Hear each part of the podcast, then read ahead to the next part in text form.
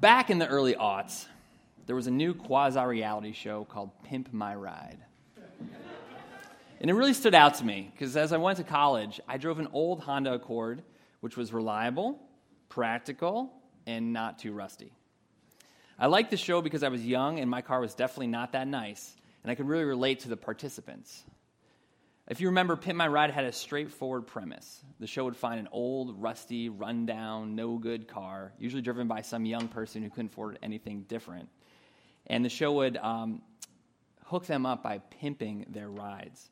Now, uh, the, the show was uh, hosted by the rapper Xzibit, if you remember him.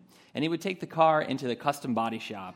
And based on the driver's quirks and personalities, they would uh, transform these old, horrible cars into these custom masterpieces.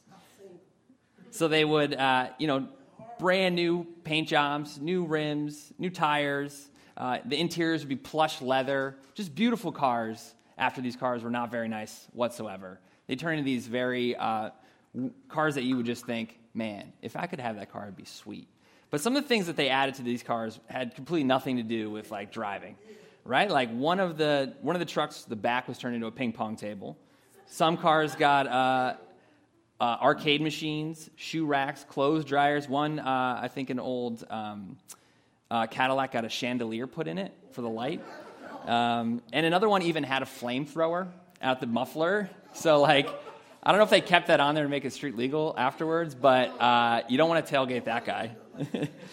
and uh, my favorite, though, is that a Jeep had a chocolate fountain in the back. You know, so you like roll in with your Jeep, and then you just have some fondue laying around, I guess, so you could like chocolate it up. I mean, I don't know. I don't know what that was all about, but it seemed like pretty cool. However, unless it needed to be done to make the car safe, one area that the custom body shop guys didn't touch was the engine. Yeah, or anything under the hood. Yep, and anything. They didn't touch the brakes, the belts, the transmission. They didn't fix the shocks. They didn't uh, weld the frame tighter or stronger pretty much they didn't do anything to help the structural integrity of the car. They didn't do anything to make it uh, get to work more reliably, didn't help these people drive to go see their friends. It just was a really fat, flashy car um, that nothing really was changed under the hood. So, um, in fact, that you know, I was reading on the Huffington Post recently. I know a, a reliable um, source, and they interviewed some of the show contestants about what it was like to own these cars and to be on the show. So, for example, one former participant said, um, said this, I quote, There wasn't much done under the hoods in regard to the actual mechanics of the vehicle.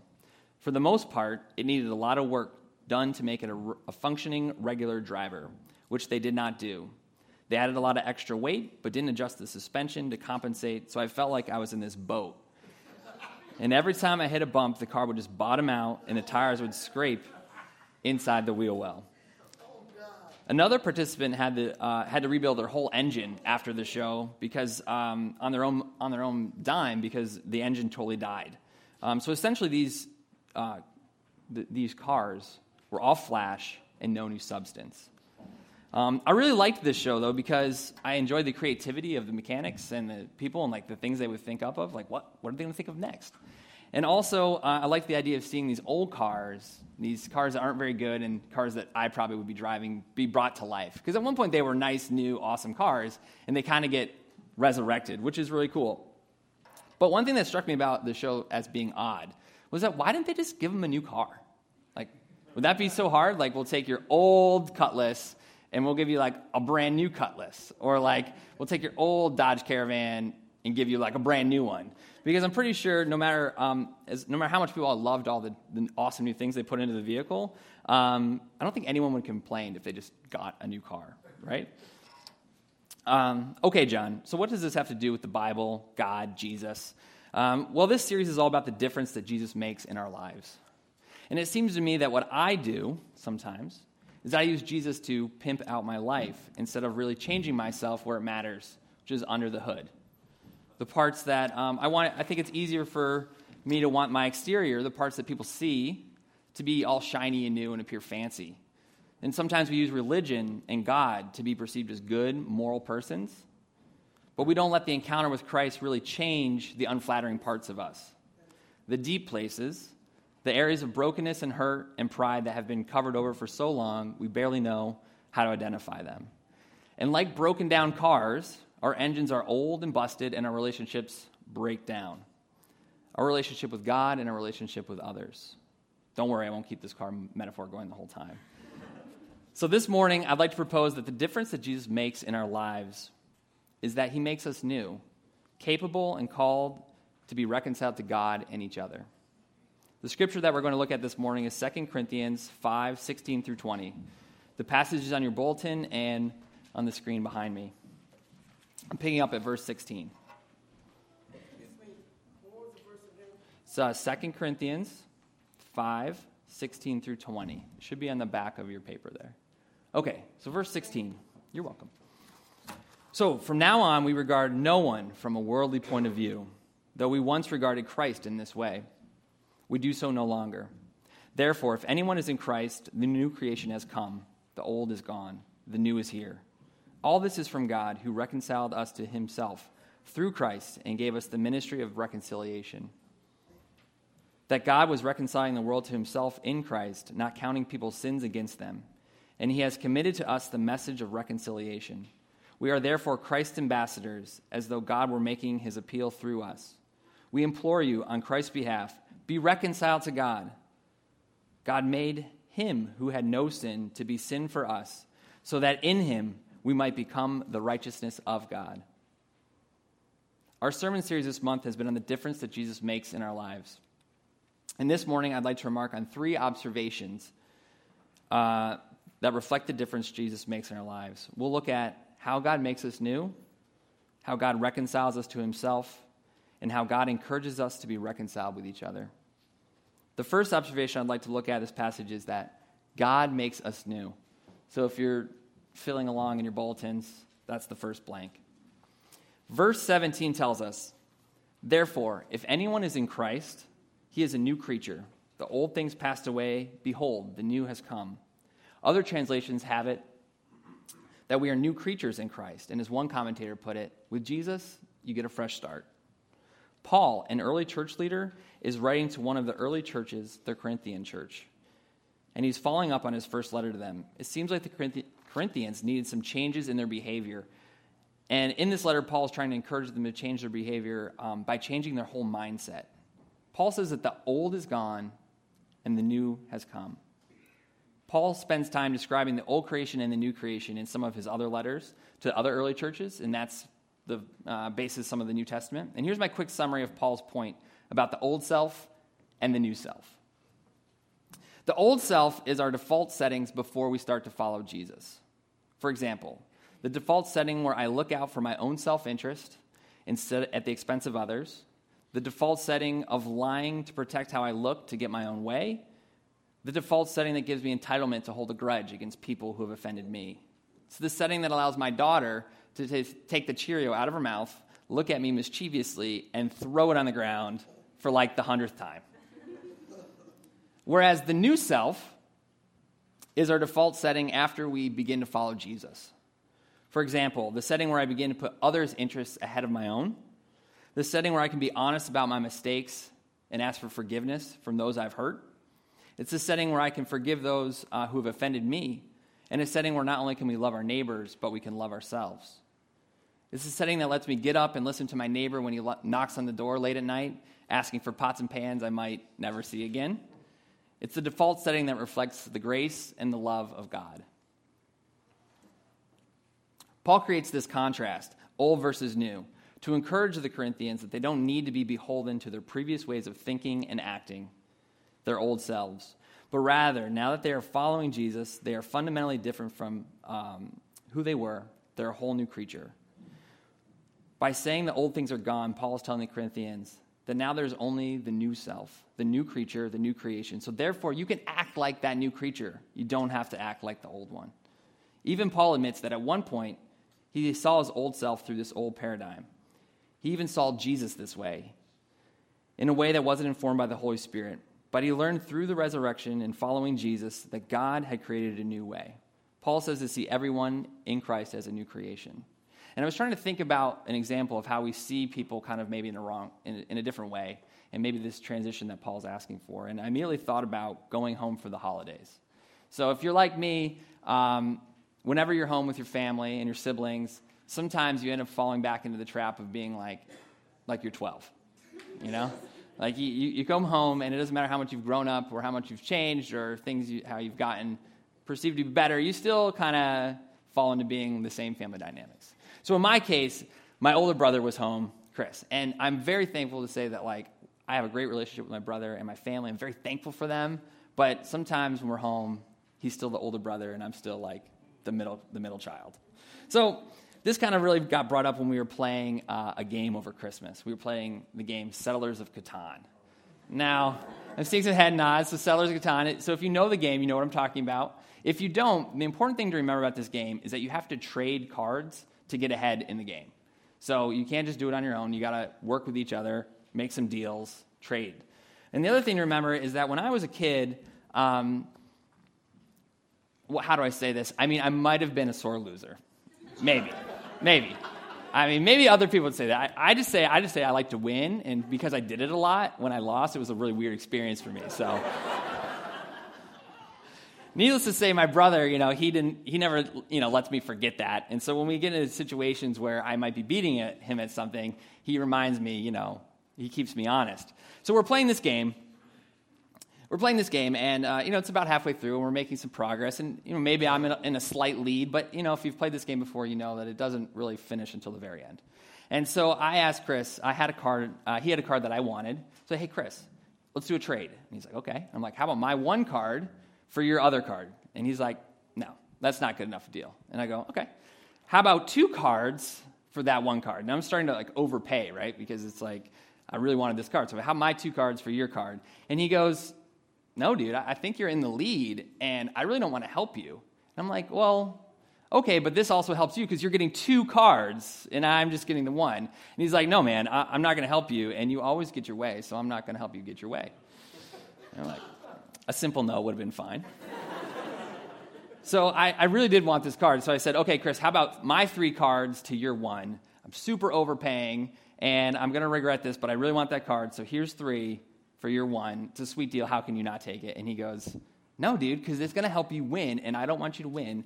And when you don't win, you are such such a sore loser. And I go, so what you're telling me is that you don't want to do this trade. And he's like, no, what I'm saying is that you're a sore loser. Like right now, you're getting all upset that you're not getting this trade, and you're getting, I like, that's not fair. So we go back and forth, and of course, it's like you kind of throw your hands up and you're like, you, you chalk it up to the holidays. Sometimes it gets the best of you. But I think the biggest frustration in this setting is not that I didn't get my cards, that I didn't win the game, but it's because my brother was not seeing me for who I really was. And it didn't give me a chance to reflect who I didn't get a chance to be who I really was with him. And so maybe you find yourself in this similar boat where your family and you're thinking to yourself, hey, my family's not really getting me right now. And that's kind of a bummer because I think I'm pretty great. I've grown up, I've gotten, I've changed some, and you want to show them that change.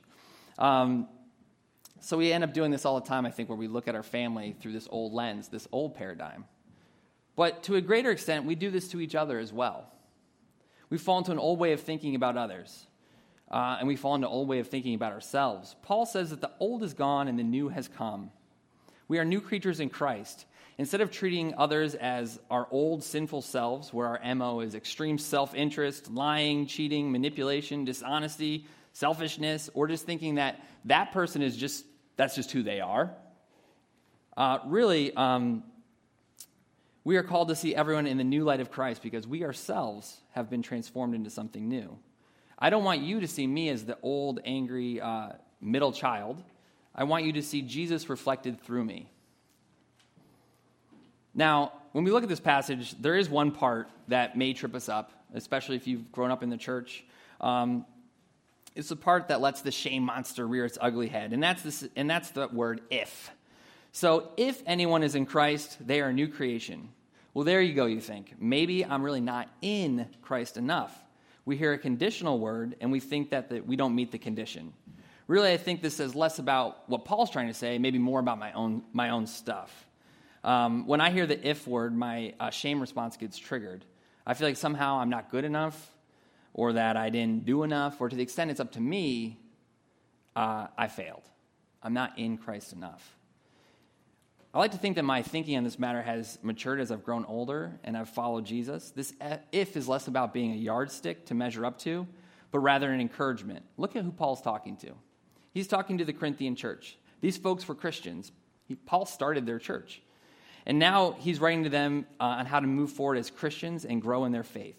He's not questioning the work that God has done, but rather encouraging the Corinthians that, uh, about what God has already done and how they should operate out of that fact. If anyone is in Christ, they are a new creation. Paul's saying, hey, guys and gals, you're in Christ. Therefore, you're a whole new thing. You can live out of the new way, you don't have to live out of the old way.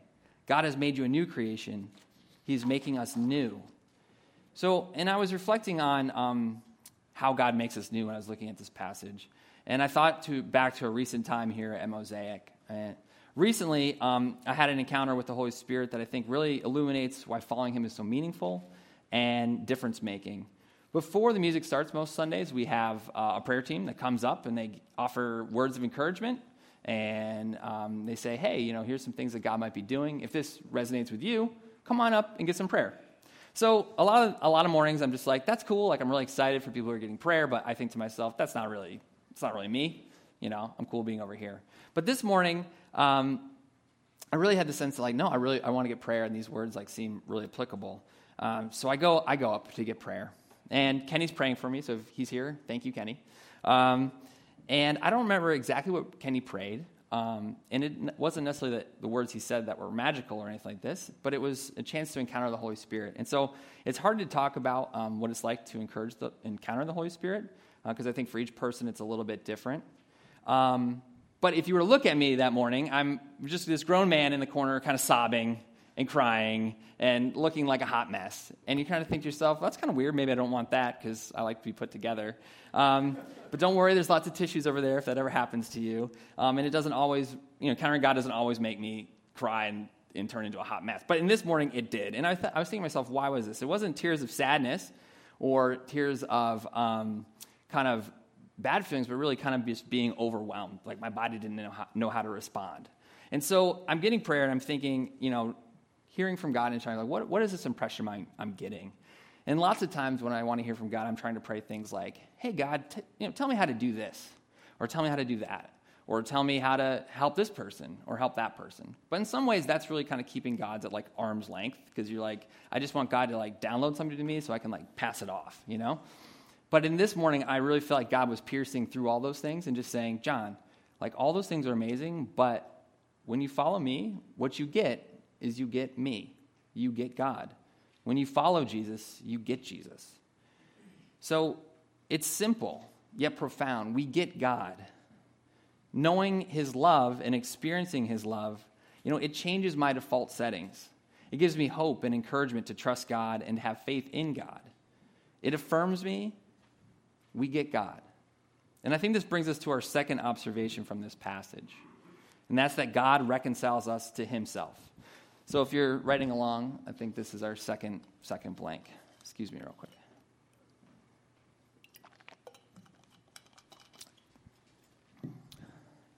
Because we are new creations, we are, um, we are called to be reconciled to God. Look at verse 18. All this is from God, who reconciled us to himself through Christ and gave us the ministry of reconciliation. God's work in creating us new is that we can connect to God. It's not our own strengths or abilities, discipline, or self determination to be connected to God. Rather, verse 19 tells us that God was reconciling the world to himself in Christ, not counting people's sins against them. God is constantly reaching out to us, and he demonstrated this through the life and love of Jesus. Now, when I hear uh, reconcile or reconciliation, I think my mind usually goes to uh, the definition that means uh, like making peace or making up, right? And it's not that that doesn't that meaning of that word doesn't apply here, but I think the sec- another definition is um, part of the equation. And that definition that um, of reconciliation is being compatible with, or being made compatible with, or, or harm- harmonious. In some ways, making peace with God um, could be thought of as a one and done transaction. Parties that make peace, you know, they can walk away afterwards. But if you're making someone compatible with someone else, there's this sense that there's an ongoing relationship here. The work of God not only reconciles us to God in the sense that we are at peace with Him, but also in the sense that we are now compatible with God. The creation is at harmony with God instead of conflicted. We now can uh, connect and be connected to God in a way that was impossible before Jesus. Um, a little while ago, which I guess it's a little further than a while ago, but before law school um, and before living in Philly, Brianna and I had a chance, my wife Brianna and I had a chance to go to Rome. And if you've ever been to Rome, it's awesome. If you haven't, it's wonderful. We feel very thankful that we had a chance to be there. Um, the city is amazing. There's architecture, people, uh, gelato, of course. And um, I love to take photos, so it's just like perfect. So I'm taking photos everywhere, just like all these photos. And of course, I was like, I'm going to take all the photos, and then I'm going to look through them, and I'm going to delete the ones I don't like. Well, of course, that never happened. So I have all these photos from Rome. And I remember one day we were walking around and there was a really opportune time for some amazing photo. And I go to take the, take the picture, and of course, the battery's dead. You're like, ah. So I used up my battery. And this is before like my iPhone and before like all these fun things in your camera. So you actually kind of had to use your camera because like I think there was only like flip phones at the time. And it's like you can't take pictures of Rome with like your flip phone, you know? Um, but I said, Brianna, what are we to do? And she goes, don't worry we've got the charger at the hotel. And I was like, oh, yeah, of course, we've got the charger. We'll go to the charger. So we spend the rest of the day together, and um, it's wonderful. We, we check out the architecture, the people, the gelato. You know, there's lots of gelato eating in Rome. And we get there, and um, we get back to the hotel, and we go to plug in the camera charger. So I grab the charger. I see the wall. I'm like, where's an outlet? I unplug a lamp, and I go to put the charger in. And it's just not working. And I go, okay, I have to look at this a little closer. So I look at the, appear at the outlet, and the outlet has two, two holes, two holes, and then the charger has three prongs. So I said, oh, there's a problem here. It's not, this is not going to work. I'm like, well, maybe if I just, you know, kind of tweak it and, you know, no, that wasn't going to work. Brianna's like, you need the adapter. You got to have the adapter. And I'm like, oh, no, we forgot the adapter because you're packing so much stuff. The little adapter's super easy to forget. So I was like, what are we going to do? And she's like, well, we can go buy one tomorrow. But, you know, we're younger, and in general, I hate paying for tourist prices. So you're like, I'm not going to buy like that $1,000 charger that was I already own and you could buy for like five bucks at home. So we started hunting around Rome, and we got to um, kind of the old town of Rome, and we found this like electronics store, uh, bodega, hardware spot that you could find these real cheap adapters for like America to Europe power things. And it was like five euros or five bucks, which was great. So it was perfect. So I got that. We got back, we plugged in the camera, and it was perfect because it was like, I knew this was going to work because the wall was all charged up with power. I knew that. And I knew the camera battery charger worked. It just needs something kind of in the middle to connect us. And I think Jesus, just like the power adapter connected us to elect- electricity, allows us to connect to God. How often we're trying to kind of jam those three prongs into a two hole, so to speak. However, through Jesus, we can connect to God, trusting in Jesus is being willing to admit that I can't make myself more like God based on my own efforts apart from God. No more than I could charge my battery without plugging it back in. Paul says in verse 19, God was reconciling the world to himself in Christ, not counting people's sins against them. This is the work that God does. He brings us to him and he connects us to him. God is actively bringing us to him. It's not by our doing, but by God we are constantly being transformed and conformed to God. In Christ, we are reconciled to God. Our very nature is being transformed in a way that reflects the nature of God. And this leads us to our third observation from this passage God encourages us to be reconciled with each other. As we experience this reconciliation with God, being at odds with each other starts to become very shaky. Part of being a new creation and knowing that others are a new creation in Christ is that we can be reconciled to each other. Verse 16 states, Therefore, from now on, we recognize no one according to the flesh. There is something larger going on here than just our personal reconciliation to God, which honestly is awesome. It's an amazing thing, but it's the beginning of the story, not the end. Paul is writing the Corinthians uh, addressing how they operated as a community and how they functioned as a group and what role they were to fulfill in God's story.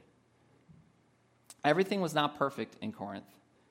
You get the sense reading the whole book that there was discord, infighting, judgmentalism, and a slew of other behaviors uh, that detracted from the grace of God. Essentially, the Corinthians were looking at each other in the old way of thinking. The old is gone, says Paul.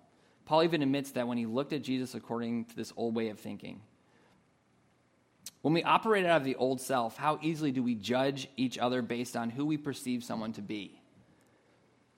Poor person, rich person. We base our judgment on folks' jobs or lack of jobs, where they live, where they're from, their marital status, whether they have kids. Um, we think somehow that these things say something about who people really are. Sometimes this is conscious and sometimes it's unconscious. But this is really the old way of thinking. The old way that Paul says is gone, that there's a new way, a better way, a way that show, Paul says has, passed, um, has come in Christ. We are called, in light of Christ's work and the work of the Holy Spirit, to view each other as new creations, whole new creatures, even as ourselves have been made new. I think, in a small part, it's like watching a 3D movie. One necessary thing when you're watching a 3D movie is the special pair of 3D glasses. So, like, you, you know, you got to get them and you get them out of the bag, and they're all like really big and obnoxious, and they don't fit great, but you need to put them on because when you put them on and, and you watch a 3D movie, the movie becomes a little more vibrant, more alive, more beautiful, and if anything, it comes a little more interactive. I remember the first time I watched uh, a 3D movie, maybe it was Avatar, maybe it was not, I don't remember. But you wanted to kind of like reach out and touch something. You know, you felt like something was coming right at you, it had a dimension and it had a closeness that wasn't there before. And um, if you take off those glasses and try to watch the movie, though, it's like blur- everything's blurry and uh, it gets you kind of irritable because you're just like, why am I watching this movie? Like maybe the glasses are uncomfortable, so you take them off and you're like, I'll be fine without them. And you realize, no, I have to put them on. So even though it's like pinching you behind your ears and like digging in, you still got to wear those glasses, right? Uh, I think we look at others without our 3D glasses on. We try to view them as they're these old 2D movies. Uh, but changing our perspective about others, viewing them as new creatures, is like putting on those 3D glasses. The way we view others comes alive, and we see the beauty uh, of that person, how they reflect the image of God, and how um, there's something of a person of innate worthiness. We see their multiple dimensions. And instead of having people seem far away and distance, like that 2D movie, we start to see them closer as someone to interact with. We begin to see them as someone to connect with and a person who can be, uh, and we become a person who people can connect with. Instead of seeing others' differences that allows us to judge them and to find reasons why it's okay that they're over there and we're over here, um, seeing each other as new creations in Christ allows us to focus on our similarities and our commonalities, how we are compatible together, not incompatible. Therefore, as new creations in Christ, we are, we are made to be reconciled to God and called to extend that reconciliation to each other. In this way, God's love is shared. The sacrifice of Christ is made whole. Part of sharing the good news about Jesus to the whole world is bringing everyone together. We are part of that bringing the world together. The difference that Jesus makes in our lives is that he loves us so fully that it changes us. He brings God close to us. The love of God brings us together. As you have been listening to this talk, my hope is that it resonates somewhere within you and that you'll have a chance uh, and to be encouraged to respond. Maybe you're at the point where the appeal of being something new is very strong. The old ways, those default settings, haven't got you where you'd like to be. You're distant from God, estranged from friends and family. Your ability to connect with others is hampered by the same old things that always just seem to kind of pop up in your relationships. Your first reaction is to judge others, and there's no grace for yourself or for others. Uh, well, the good news is that God makes us new. And following Jesus and experiencing love is a transforming thing. But maybe you're like Paul and you're uh, still seeing everyone kind of the old ways. I want to encourage you that you are a whole new creature. You're not beholden to the old ways of doing things. The new ways have come, the old is gone. Let Jesus be the difference in your life. Let yourself be transformed in the image of Christ, and let yourself be seen as the same way as Paul says, be reconciled to God. So, just to close out this talk, I want to bring back the pimp my ride analogy. exactly. As a young college kid, I really wanted a fancy, shiny new car. Uh, that's something I really wanted. It was a life goal of mine. I like to think that goal might have changed now. But living in Philadelphia has changed my perspective on my transportation needs. When we first moved here, my wife and I, uh, we saw these small, tight, cramped streets with uh, lots of traffic, no parking, and it was really annoying to get around in our car. But as I've lived here, I've changed my entire mindset about what it means to, tr- uh, about my transportation needs here. Now, uh, I walk pretty much a lot of places. We bike, We take SEPTA, and you know, we still occasionally drive, but it's not the main way we do it. And the great thing about this is that um, this change didn't happen overnight. But now, instead of seeing those small, cramped streets, um, I see neighbors on their porches. I see um, we run into friends as we walk on Baltimore Avenue, coming to go into the co-op. Um, my daughter and I and Brianna, we literally stop to smell the roses sometimes. And as you bike, you get the wind in your hair in a way you never can when you're, uh, when you're, when you're driving. And I think following Jesus um, is kind of like changing your perspective on transportation. At first, when I began to follow Jesus, I just saw this impossible set of rules that I could never follow. But after spending time following Jesus, I began to experience life in a completely different way. Encountering and experiencing God in a real way encourages me that I'm worthy of God's grace, affection, and that others are too. And whatever differences I've had between others and myself can in no way be greater than that was between God and I. I praise God that the new is come and the old is gone. Thank you.